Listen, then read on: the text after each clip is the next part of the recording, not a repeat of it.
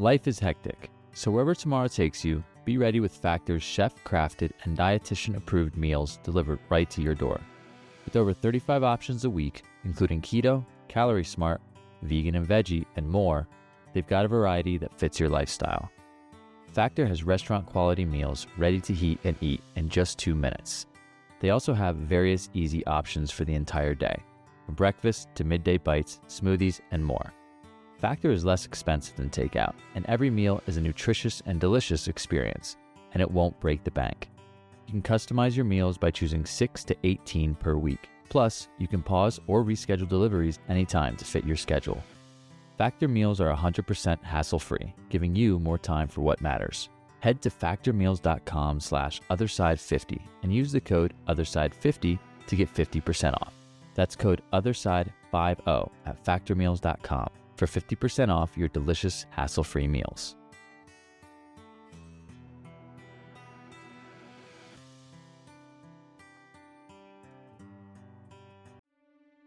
Hi, my name is Lura Ketchledge. I'm 63 years old, and my near death experience happened in April of 1979. I really have to take you back to this time, especially if you were born after the year 2000. In 1979, it was the days before the internet. There wasn't any real discussion about near death experience or psychic phenomena. If you ever told somebody, you know, that you had seen an apparition or conveyed anything that wasn't straight laced, you would have been considered a freak. You would have been ostracized. So, the anguish that I had with my near death experience, I'm going to tell you my story because I don't want anyone else to ever feel that isolation as I did. Let me take you back. It's 1979, and I'm living in Northern Virginia, and I'm thinking myself very cool, very progressive. I was working in a nightclub, I had my first apartment, I was driving a crappy Chevy Vega car, and it was my own and it was paid for. It was a great time in my life. I just started living, being an adult. I can say this now that I'm older. I was a pretty girl back then. I had modeling aspirations and lots of boyfriends, and I was just living life. So one day I just decided to go horseback riding. It was an accident, a blessing, an experience that would change my entire life, shift my all my values.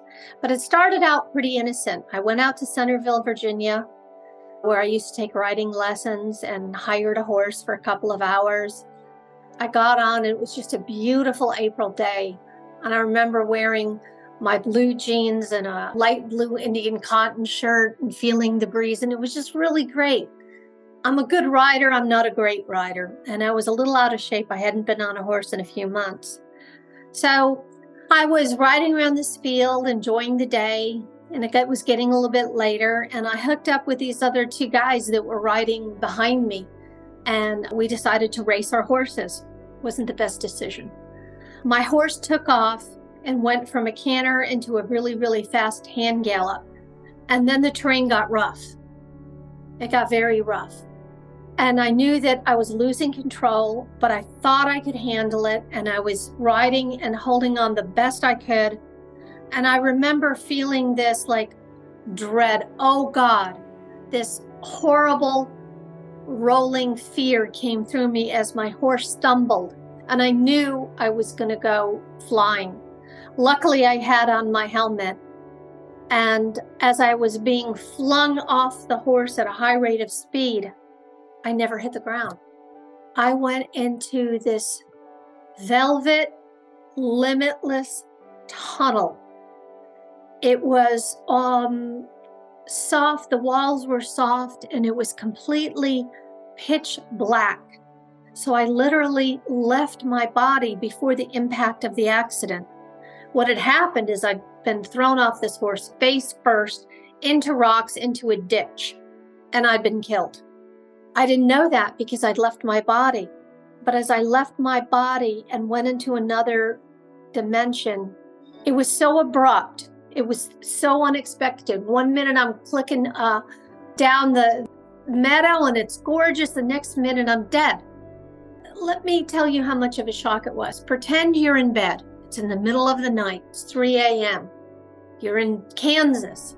And suddenly someone throws you into the Atlantic Ocean. That's how abrupt it felt. To be flung out of my body and to go into this tunnel. I knew something had happened. I was no longer in physical reality. And that was the biggest shock of my life till then all of the emotions you can you can imagine just roller coastered inside me fear isolation dread shock grief grief that i just lost everything that was the most precious to me my identity so i went through this tunnel and i know other people speak about it and see the light and feel this joy it wasn't like that for me I think it's because it was an accident and it was so abrupt. And then it all happened. There isn't time. Time is irrelevant on the other side or in non physical reality. You are just there at the present. So I know I'm dead. I know that this is not a heaven or hell situation. I was never really indoctrinated into organized religion, even though my grandfather was a minister and I'd gone to church and sang in the choir. And it was kind of a blessing that I wasn't, it was a good thing I wasn't undoctrinated because I would have probably been more upset. But when you leave the physical world so abruptly, there is are there so many things that you learn, so many experiences that there aren't, there isn't a human language articulate enough to describe it. To say the walls of the tunnel were velvet but dense at the same time, to say that I was not in any pain, I felt no physical pain, though I did have the sensation of a body, did not have the courage to check out my limbs to see if they were still there. I just felt like it was magnificent, to say the least, that I felt so wonderful. I wasn't hurting.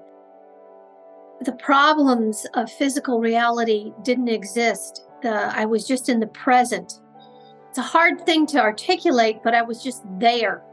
So the most wonderful thing happened. Uh, my grandfather. My grandfather died when I was 12 years old. It was very traumatic. He had a terrible death of cancer. I loved him dearly. He was the most precious person in the world to me. And he was my guide. Well, he didn't look like a young man, he looked like an older man, the man I knew from my childhood. The person was there to comfort me. And it was really emotional, to say the least, seeing the person you love and lost and hadn't seen in years. To know they still existed, to know that the love that they felt the day they died was just as strong years later when he was finding me. There's things that I learned in my life review that came next that were very disturbing, at least for me. I realized you go through your life review basically, and it's like this it's not a judgment. The, you're your own critic. You, you re experience things that you've done to other people. Let's say there's a situation and you were curt or rude to somebody. You're going to feel their hurt feelings, or you're going to feel their joy when you've done something nice. So, everything you do in your life, from you're a small child to the day you draw your last breath, it matters. How do you treat people? You get the bill at the end, basically. Like if you've been a really bad person, I think your life review, that would be pretty hellish. It would be pretty terrible. But I saw in my life review that I was reacting from circumstances. It's like I was so heavily influenced by the fact that, and the frustrations that I was dyslexic, that I couldn't make it do well in school. Dyslexia is a neurological glitch, disorder, learning disability, yada, yada, yada. So I was reacting to things that I had been born with, and I wasn't reacting well throughout my life. I did some really good things with animals, and I just felt the good results. So basically, your life review, without me rambling, is an accountability. and you're judging yourself and you're understanding why did I react so badly? Well, you had A, B, and C factor. That's why you reacted badly. Or why did I do this that was really good? And you understand the good results. So basically, what I got is that everything in your life, how you treat others matters. Your mindset. Are you a kind person? Are you a person that is just taking your bad mood out on everyone? All of these things I learned. And your life review, it's like happens all at once, but each scene has depth. So I can't really explain it. You have to have it to understand it there i usually don't go into great detail about it when i do a show or write an article because it's hard to articulate. But basically you see the result of your actions and the long-term results. If you've affected somebody in a good way you know you're going to really feel how it goes down the line. And same is in a bad way. I can tell you one thing i did learn. This doesn't apply to me but let's say you run a company for instance and you make a bad product and this product goes out and it hurts somebody and it kills somebody's kid or it, it does something really, really bad and you've made money at it, when that company person dies, they're going to feel and see and experience all of the negative things they did to somebody else. So basically, nobody gets away with murder. Nobody gets away with cruelty. You're going to have an accountability at some point. I can't imagine what a life review for somebody that, like a politician that starts the, a war or a drunk driver that wipes out a family. I can't imagine what their life review is going to be. But I know even the small infractions that I made, I felt the results. So my life review was sad, stressful, upsetting, and I felt like, gosh, I haven't even finished my life. I never got a chance to do it right. So there was real anguish in my life review. But I did see some things that I really had done right. Like a girl that I had befriended that was getting bullied at school and sort of protected her from the bullies. Saw how important that was. I saw how important finding this lost cat was to the little girl that I returned it to. Small things like that aren't small, they're huge. They're enormous, they're ginormous.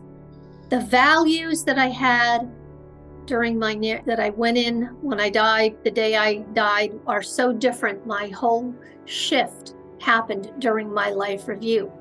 The worst thing you can do is screw up somebody's destiny, hurt some innocent person, affect their life in a negative way. That's the worst you can do.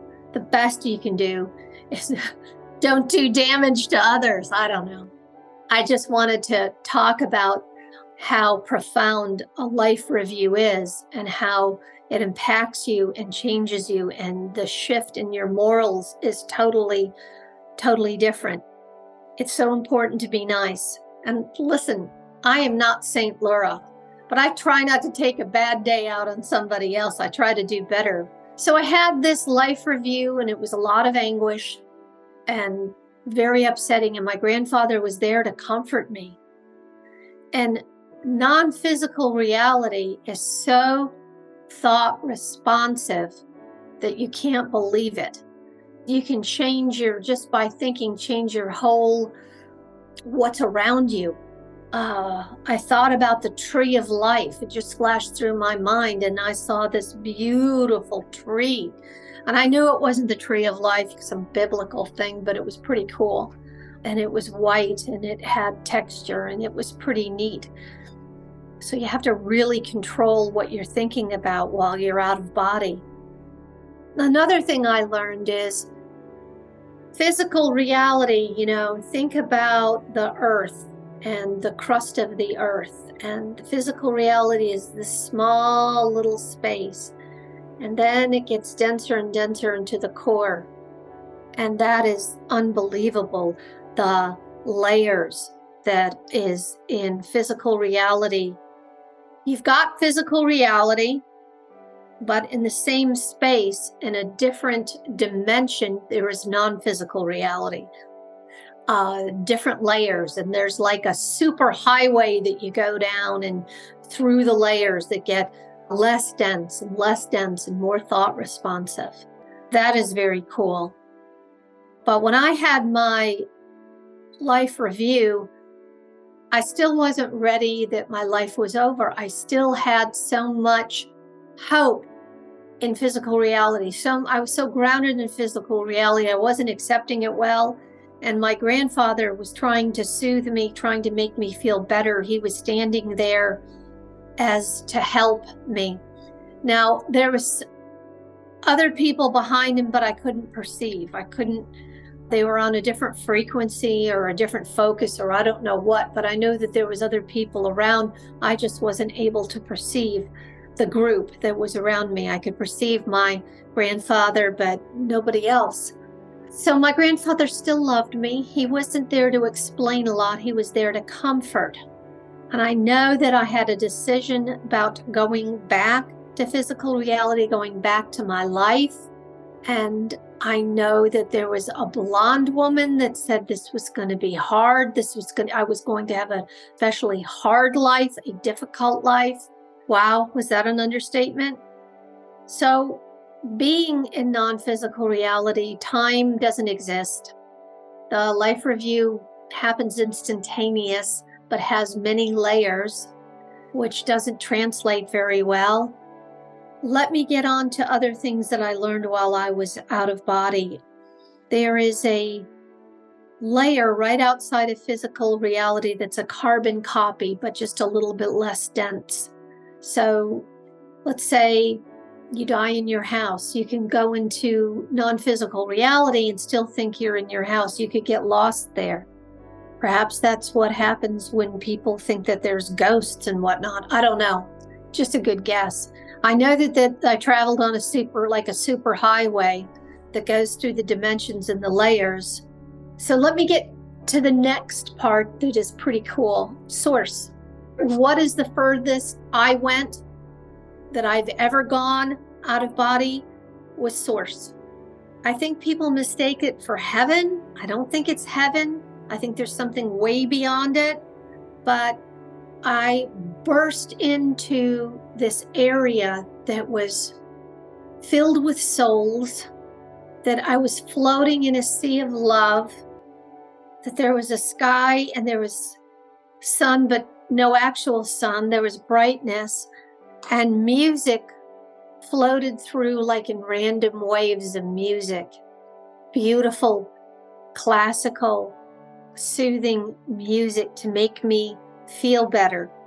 The sea of souls that I was floating in were parts of me. I really have never been a big person until then about reincarnation, but I was with different personalities that had that were part of me. So that's a tough one to wrap your head around. That was a tough one for me to wrap my head around. I couldn't even remember it clearly because it had such an impact. But I didn't get to stay long, just enough, like a glimpse through a door or a window, and a feeling of like intense joy and love.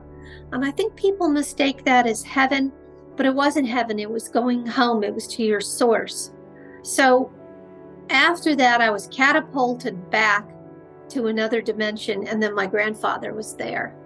And it was a dimension close to physical reality.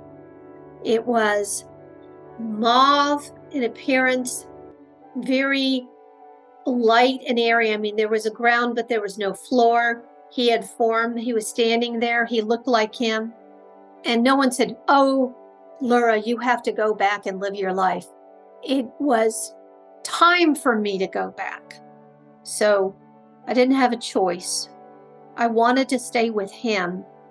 A sweeping fear ran through me of the idea of going back, like not after I learned all these things. And then I felt like as I was standing there, things were being taken away lessons, explanations, experiences. And I said to my grandfather, I said, This has been so long So I knew that there was a lot that I can't tell you, a lot that happened that was being removed from my memories. So I think there was a lot more explanation, a lot more interaction that I had, but I wasn't allowed to take back the memories when I went back to physical reality. I felt them being stripped away from me, and that made me feel sad, grief stricken, uh, like I wanted to claw them back in and push them back in, and they were being taken away from me. Perhaps because it was too much for me to comprehend. I don't know. That's a that's a just a guess. But all of these epiphanies, and there was a lot of epiphanies and a lot of interactions, and this experience was way longer than I can tell you. I can only tell you what I, I was able to keep and remember. My grandfather, I know he felt empathetic for me, but he didn't want me there. He wanted me to come back and finish my life. But I also believe that he wanted me to come back and tell his wife that he loved, my grandmother what had transpired. I felt like a messenger for him. And of course, later on, I did convey everything to him about, to her about him. It was heartbreaking. There just wouldn't be enough tears in an ocean that I can tell you how bad I felt about coming back. So, like a swoosh, my body went backwards, went backwards through the tunnel, and boom, I was back in physical reality. So when I got back in physical reality, I can say the least I didn't take it well. I looked up the two gentlemen that saved my life that resuscitated me, and there was a whole group of people there, and, and there was a car to take me to the hospital and all that. And I looked at these guys and I, I looked around the field and I was hurt and I was really hurt bad. And I just said to myself, this is not reality. I knew where I had been. And that is the true home. That this is, we're just visitors and taking the tour of physical reality. I knew that I'd lost something terribly important. I'd been through something life changing and I was distraught. And I was also very hurt. On the way to the hospital, I passed out. I didn't go out of my body, but I fainted. I had a massive concussion, a broken nose, which is still broken, a broken finger, which is still crooked. And I don't think there was a part of me that wasn't bruised. I was banged up badly. I was wearing a riding helmet. So I guess that saved my life. But I got into the hospital and my mom was actually she worked at that hospital fairfax hospital and this was um, april of 1979 and i got into the hospital and they did x-rays and you know all kinds of exams and stuff and i started to try to tell the doctor what had happened about my near-death experience and stuff and all of a sudden he went from compassion to disgust he folded his arms and he said what drugs have you taken and i said I didn't take any drugs. I had an accident. This is what happened during the accident. I don't understand, you know, why I'm here. And I was very, very distraught. He went, said some things to my mother, and my mother said, Listen, if she was taking drugs, she'd be the first to tell you. She's not. She's had a severe head injury. You need to admit her. And the doctor was just awful. And I just wanted to to go home. And I just there's some things that I felt that were urgent this urgency after your near death experience, it's just profound. Everything was urgent for about 12 hours. I had to tell my grandmother that I loved her. I had to tell my boyfriend that I loved him. I had to tell everybody that you have to get it right. What you, you know, I wanted to tell everybody, you know, oh my God, this is what happened. You need to get it right. Oh my God, what had happened. But what had changed in me after that doctor shamed me in front of the nurses and embarrassed me. And he just said awful things to me, awful things about kids these days and blah, blah, blah. Here I was 19 years old and doctors are like a god in your eyes, and he was treating me like scum. When my mother was driving me home after the accident, I started getting out of the car. I tried to open up the car door and get out in the middle of traffic. I mean, I really was distraught. So I went over to my mom's house and I went upstairs and I, I was really hurt and I grappled with what how can I tell anybody? What am they're going to think I'm nuts? They're going to think I'm on drugs. And I thought, oh, I can't tell anybody. This has got to be my secret. No one will understand. If you weren't, I wouldn't believe anybody if they had told me. It was really very, very upsetting. I felt like I lost my grandfather again, like it was a second death. And, it and I wouldn't be seeing him for a very long time. And then I worried about the woman with the blonde hair that told me I was going to have a very hard life and it was going to be quite difficult. Well, she really, really told the truth because shortly after that, I was diagnosed with autoimmune disease and had a lot of life and death struggles. But the things that I learned about non-physical reality is was beautiful was that the love still exists. Everything good matters.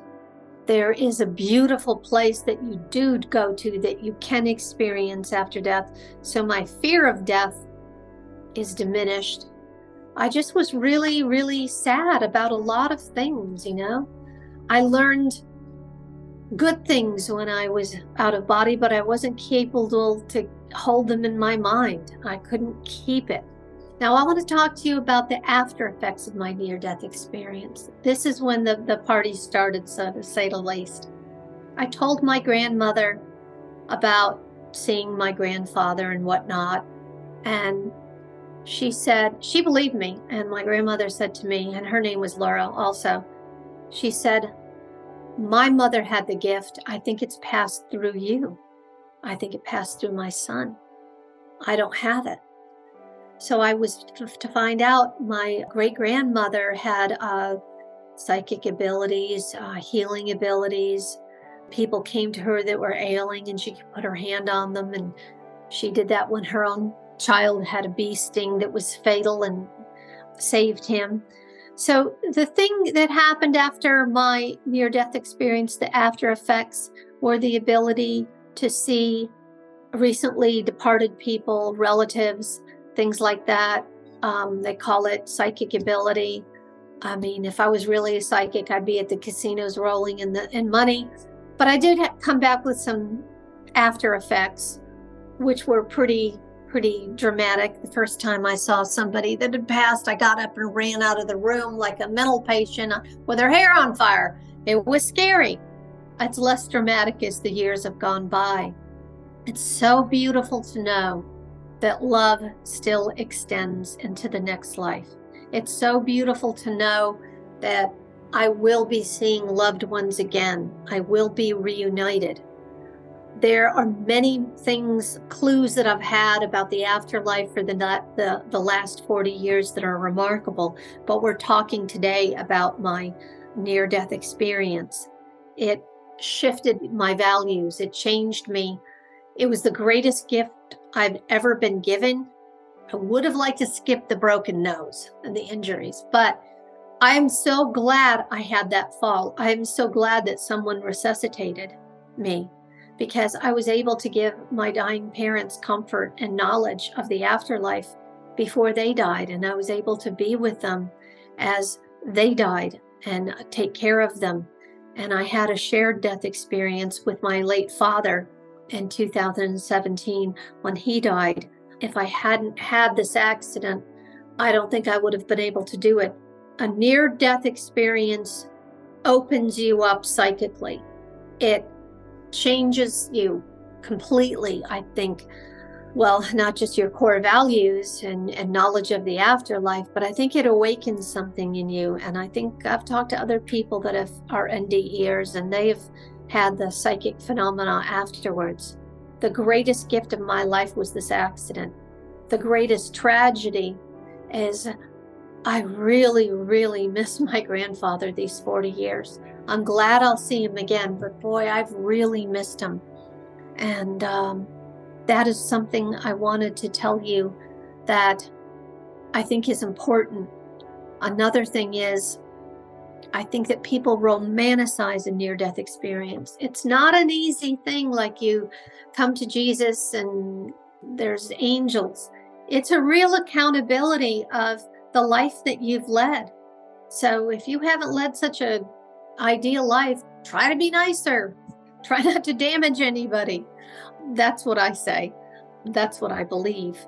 A near death experience is such a shift, it's such a blessing, but it doesn't give you the permission to not try and to just let go and to die because you're going to a good place.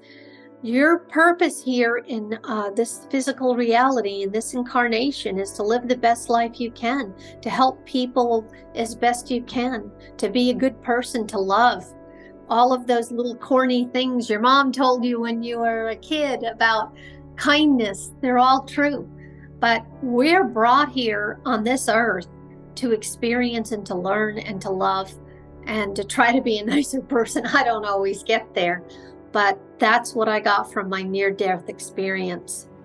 My name is Lura Ketchledge, and after my NDE, I became an author writing about near death experience and a fictional and fictional stories just to express myself, just to get it out there.